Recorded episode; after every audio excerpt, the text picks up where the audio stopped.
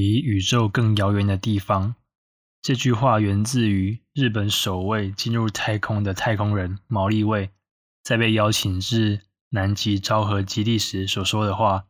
他说：“只要数分钟便能抵达宇宙，但抵达这里需要花数日的时间，它比宇宙还要遥远。”而使用这句话作为作品名的，还有二零一八年由日本动画公司 Madhouse 所制作的原创动画作品。比宇宙更遥远的地方。所谓的原创作品、原创动画作品，指的是说，大部分的动画都是根据小说或者是漫画而改编的。但是这部作品是由这间公司 Madhouse 所原创的一个剧本以及独立制作的动画。那它讲述的是四个女高中生前往南极的故事。呃，其中一个主角小泽原爆赖的母亲，她本身是。日本南南极的民间搜查队的队员，然后在某一次意外中就在南极中失联，然后被判定死亡。那小泽原爆赖就，嗯，他一心就是想要去查出真相，或者说去，嗯，找到母亲，所以他用尽了所有自己的方式打工赚钱，想要凑得旅费到南极。那这部动画故事就是四个女高中生，其中包含刚刚所提到的主角小泽圆爆濑，他们互相认识。然后去找到彼此的一个寄托，最后决定一同前往南极所发生的一些大大小的故事。那这部动画主要的核心价值在于打破常规，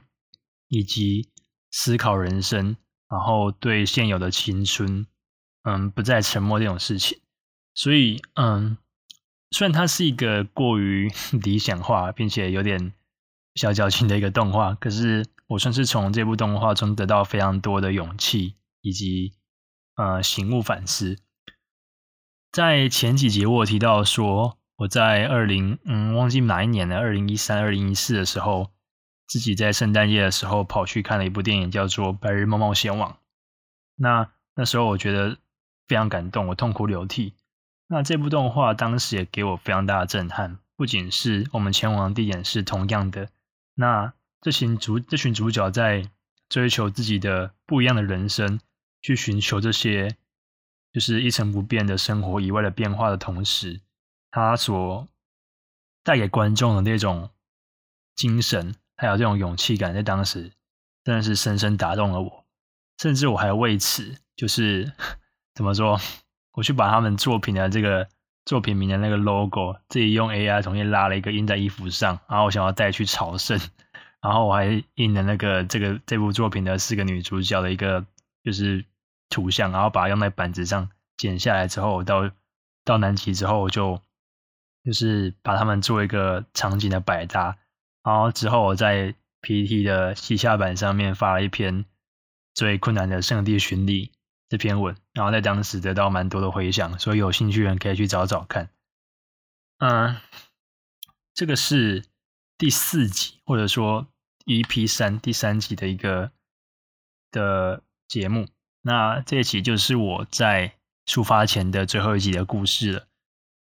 前面我花了非常多的篇幅介绍我为什么会有这样的想法，这个想法怎么成型，我是怎么说服我的爸妈，然后怎么准备这些船票行李，最后这些东西在历经了五个月的繁忙以及琐碎的准备之后。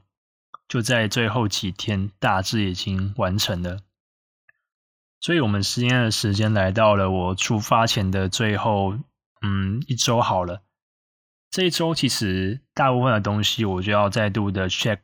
然后因为讲我大部分的东西我都会准备两份嘛，所以有些东西我就要评估这个东西要不要准备两份，这个需不需要。最后，我再要把它装到行李箱里面。然后，其实最后几天我开始会有一点点。嗯，也不是说紧张啊，就是你知道我那时候六月开始找嘛，七月确定订机票，然后进入了八月、九月、十月，我每天都在倒数剩下几天。最后进入到十一月的时候，因为我是十一月七号要飞，所以你知道吗？当我的行事历上的 schedule 进入倒数的五天的时候，哇，我这个。兴奋了起来，你知道吗？我刚刚本来想讲紧张，可是我突然想到，我这这趟旅程几乎都没有紧张过。就是你你你你整个每天起来就会觉得充满动力与活力，因为你每天都在倒数一件很重要的事情。甚至那几天我非常的谨慎，我我骑车都比平常更小心。比如说平常会切换车道干嘛的哦，我那几天真的是骑得非常的缓慢，然后骑车也平常比平常还要更乖。我平常已经够乖了，然后甚至我最后的出发前两天，我连骑骑车都不骑了，我就直接搭公车，因为我很怕就是突然出现什么意外，导致我受伤骨折或干嘛的，对我的旅游就是造成影响，最糟可能不能去，所以我用非常保险、非常保守的方式去。度过这几天的生活，万事真的非常小心。然后，嗯，时间一直到了整理，就是出发前的前一天。然后我还记得，好像前前五天的时候，我还特地回家了一趟，回彰化老家一趟，跟我爸妈吃个饭，然后跟他们就是报个平安，say goodbye。他们还一起送我去高铁站，就是彰化高铁站而已啦，因为彰化就有高铁站。然后我就是这样子一直做最后的检查，检查，检查。之后，一直到了出发前的前一天晚上，然后在那前一天晚上的时候，其实我的心情很微妙，就是，嗯，就是你会意识到你是在这个房间近期的最后一个晚上，然后你会知道明天，当今天，嗯，今天你合上眼睛。是一回事，就是过去你二十二十三年所习惯的事情。可是当你明天轮到你明天合上眼睛的时候，你会是你会身处哪里？就是这种这种很很新颖的内心感受。就是我当天的确是有点失眠，没有错，但是一下下就睡着了。然后到隔天的时候，我才把我的行李箱摊开，开始装箱。对，没错，我就是要出发那一天才开始装箱。可是不是代表我的行李箱只是空的，而是我把已经确定好东西，其实都已经塞进去了，可能大概有六十趴左右吧，比较大的东西，就是一些衣服啊，还有一些装备之类的。可是因为太多太琐碎的东西，比如说一些一些护目镜啊、太阳眼镜啊，然后盥洗用品那些，其实我都一直很早就有准备。可是我不知道为什么，就是我当天才装箱啊。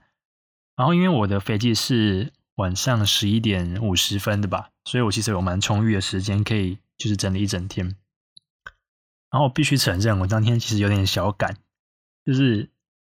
当天整理这件事情，就是不管你整理的好或坏，或者是来不来得及，就是会给你一种很仓促的感觉。我觉得啦，这是一个坏习惯，不要学。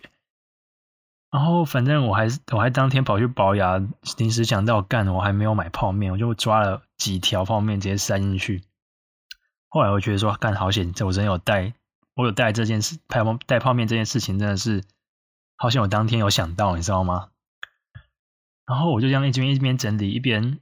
就是继续看着时间，就是慢慢靠近。然后我就是最后把东西整理完，然后吃完中餐之后，我大概估算了一下，还有剩两小时时间，我两小时的时间，我就要就是起身去搭公车去捷运站去机场这样子。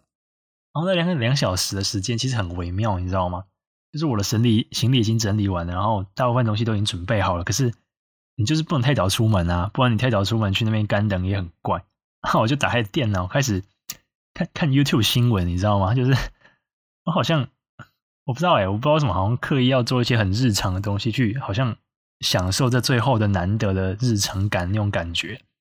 所以其实我也忘记我到底在干嘛，就是平常这种耍废的。在做的一些事吧。最后一直到大概五点多，就是十一月七号出发那天的下午五点多，我知道我差不多该出门了。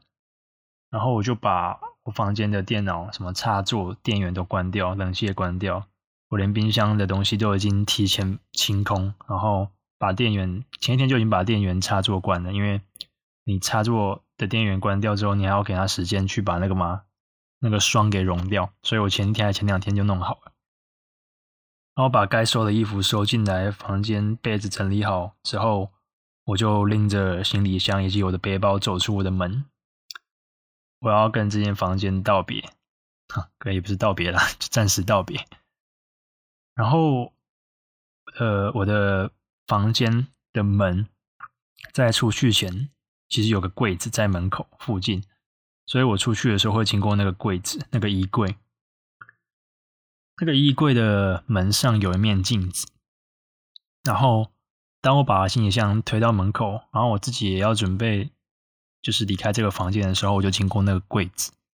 然后我就下意识看着柜子上的镜子一面，然后我就看着镜子眼中的自己，那我就心想，下一次回来的时候我会是什么模样？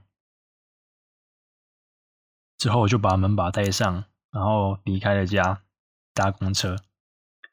搭公车前往永安市场捷运站，之后到北车，然后一直转换机捷。这段过程其实都算是蛮日常的，因为这些工具就是捷运和公车这些工具，就是我平常日常就会搭到的，所以它本身没有一种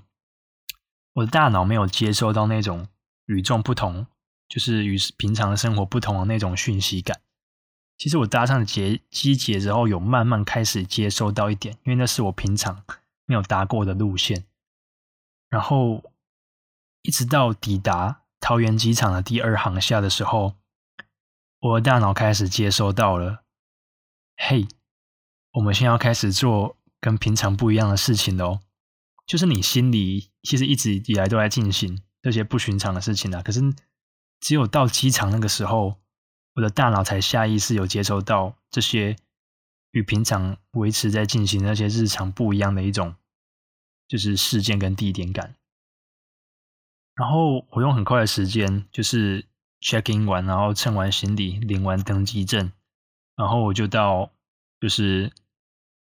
嗯第二航下的二楼去吃那个汉堡王当晚餐，因为那时候差不多是晚上七点多吧，我记得。然后汉堡王的薯条真的他妈有够小的，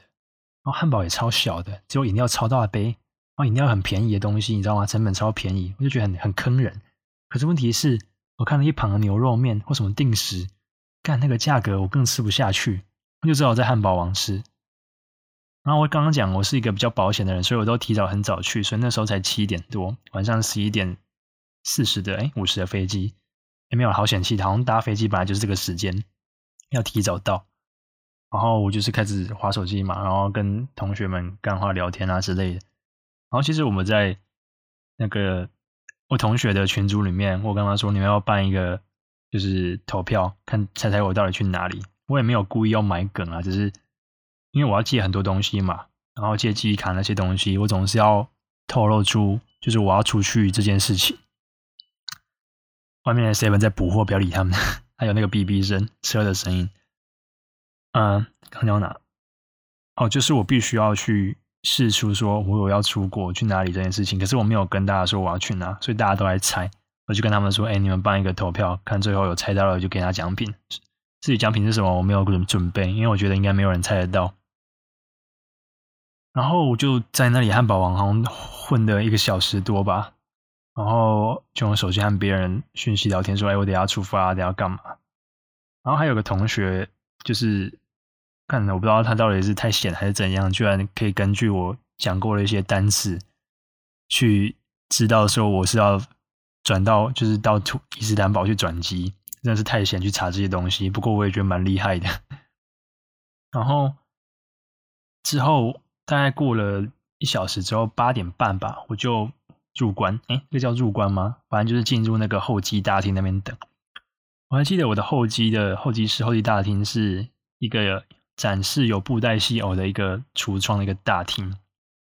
然后我坐在那个地毯上，因为椅子都坐满人或者躺满人，然后就找到一个有插座的充电孔的角落，我就坐着。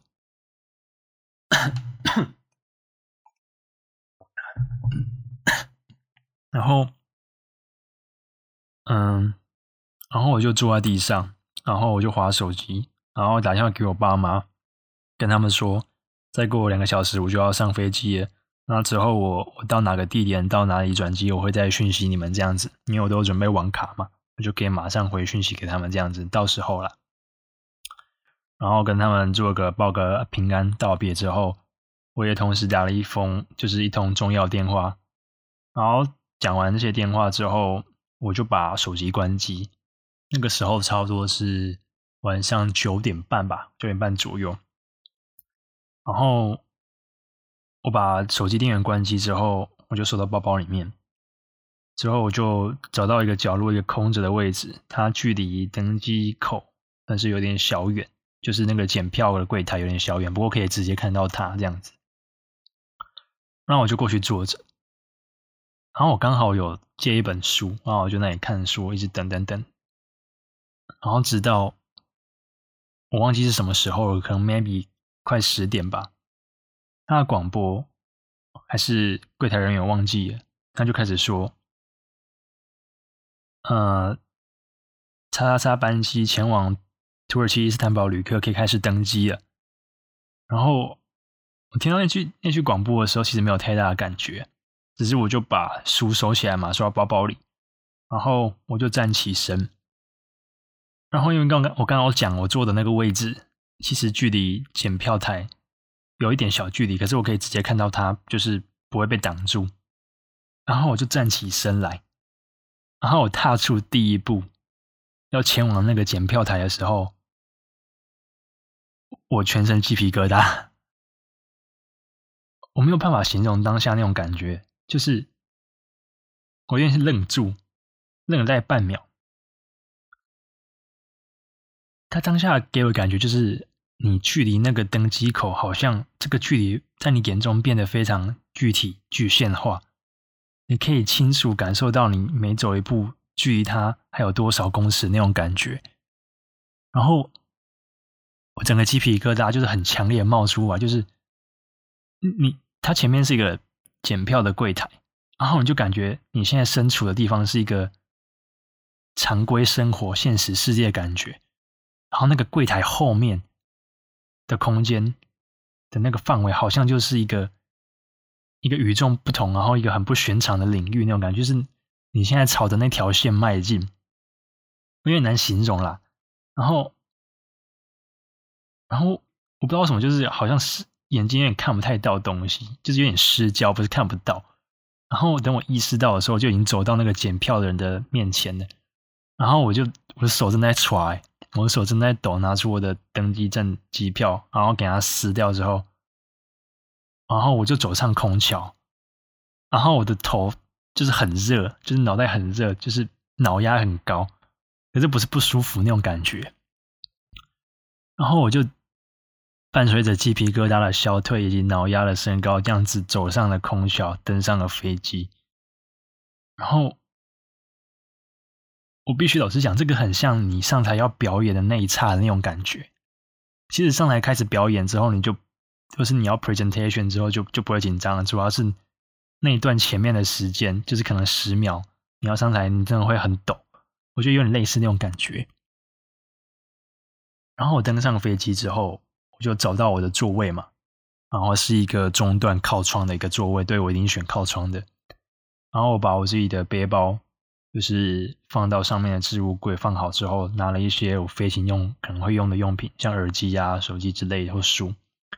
然后把我自己安置好之后，就跟隔壁的两位妈妈他们打招呼，他们是一个旅行团，要去土耳其安卡拉的。互相打招呼之后，我就系上安全带，然后坐着。我也没有看书，就是我那时候其实没有想任何东西，可是我脑袋很满，可是我我就是被某种情绪塞得很满。那个时候在那个脑袋，然后不知道过了多久，整台飞机人差不多也都已经安置好了，就是已经没有走动声或是放行李的声音了，大家都乖乖的坐在位置上系好安全带。那时候时间差不多是十一点十分左右。然后飞机开始收起空桥，然后开始慢慢的滑行驶动。在飞国际线的时候，飞机通常都要飞，就是先开到比较可能比较远的一个飞行的航道轨道上，所以它那台班机大概启动往前的，也许十五到二十分钟吧，我不确定。最终大概在十一点三十五或四十的时候，它终于停到某个位置，不再继续往前滑动了。我知道那个地方就是我们等一下起飞位置。大概再过几分钟，飞机的内部它灯全暗，因为是晚上嘛，那时候十一点半。然后飞机里面一片沉默，没有人讲任何一句话，非常安静。然后你可以注意到，某些人都已经开始闭目养神了，我也不意外。那我没有啦，我只是偶尔。然后我就下意识往窗外看，那时候十一点半，天色一暗，可是你还是可以瞄见第二行下的橘色的灯光，非常鲜艳、非常橘的灯光。然后整机就是陷入沉默与黑暗。可是大家都知道等一下会发生什么事情，大家都会等待某一刻。其实说起飞不会紧张是骗人的，因为我每次起飞的时候都蛮紧张，而且我相信没有人会不紧张。然后他又过了几分钟之后，我感觉到飞机开始有点震动。之后再过几秒之后，飞机的尾端开始发出轰隆隆的声音，然后整台机身往前推，冲刺的非常快。我抓住把手，感受这种许久不见的冲击。之后你可以感受到。整个身子在不断往前的角度中，慢慢开始有了一点倾斜，整个人的身体与脑压开始升高，你的身体感觉到自己被带了上来。你知道飞机起飞了，它以某种角度开始朝着天际线前进。这个时候，我看向窗外，我看向那个第二航厦桃园以及台台湾这片土地，然后在飞的时候。起飞的时候，我突然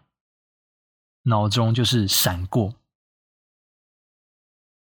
我过去这五个月所经历的所有事情，好的或坏的，包括我那些没有讲的私人的事情。我想到我最一开始的时候，五个月前，六月、四月、五月多的时候，那时候应该是六个月前，半年前，我在研究室晚上独自一人做论文的时候，突然闪过南极这件事情，是所有事情的开头。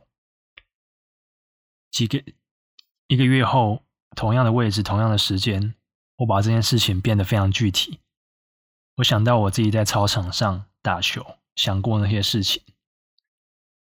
想到我去如何说服我的爸妈，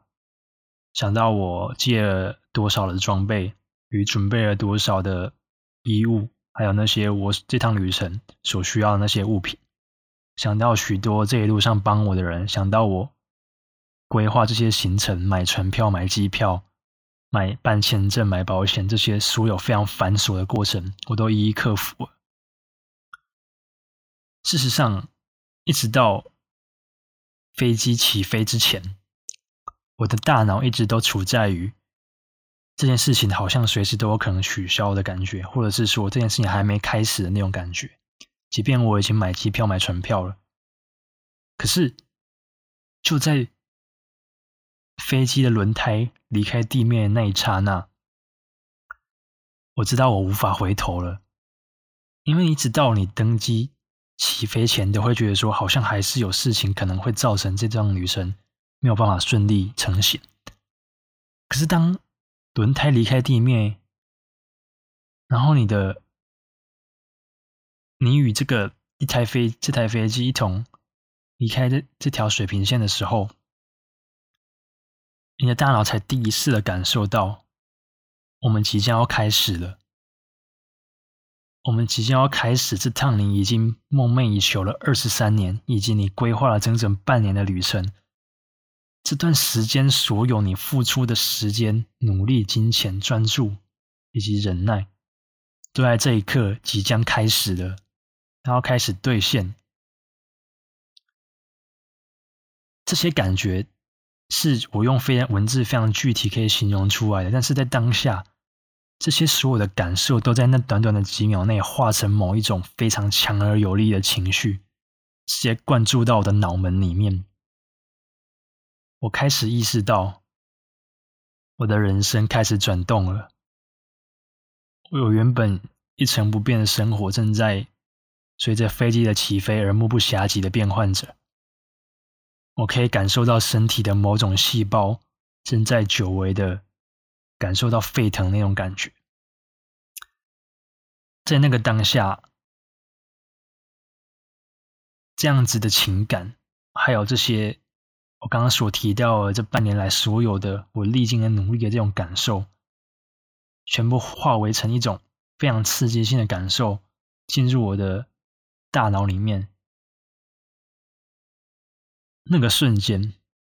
我忍不住了，我直接哭出来，直接两条泪非常大量、快速的涌了出来，两条泪水，而且持续了应该一分多钟有，一分多钟有。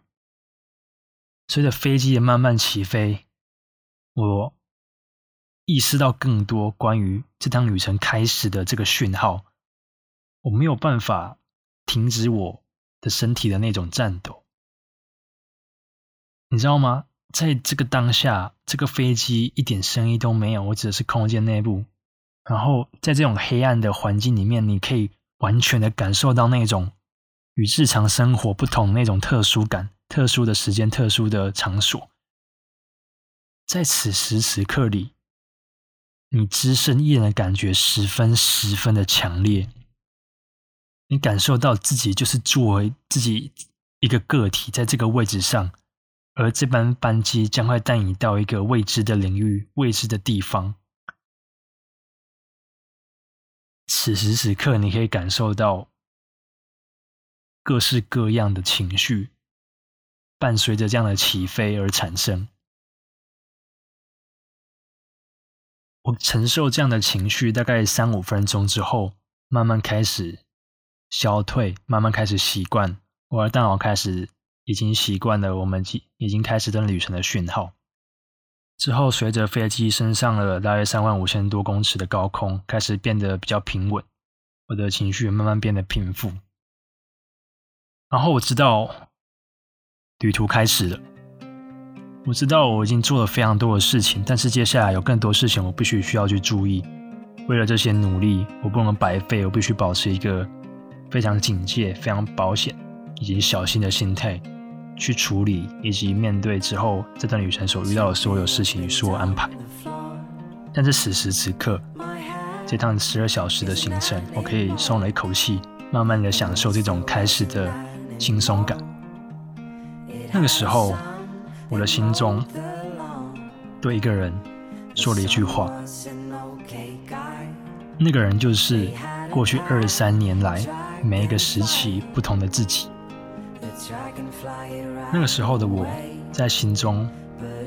默默对他们说了一句：“我要出发了。”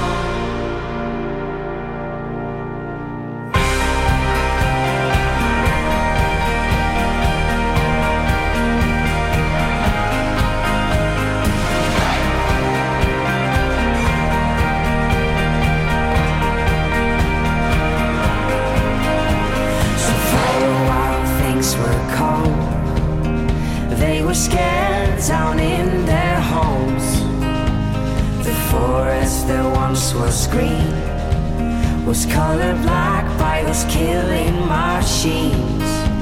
But she and her furry friends took down the queen beyond her men. And that's how the story goes. The story of the bees with those four dirty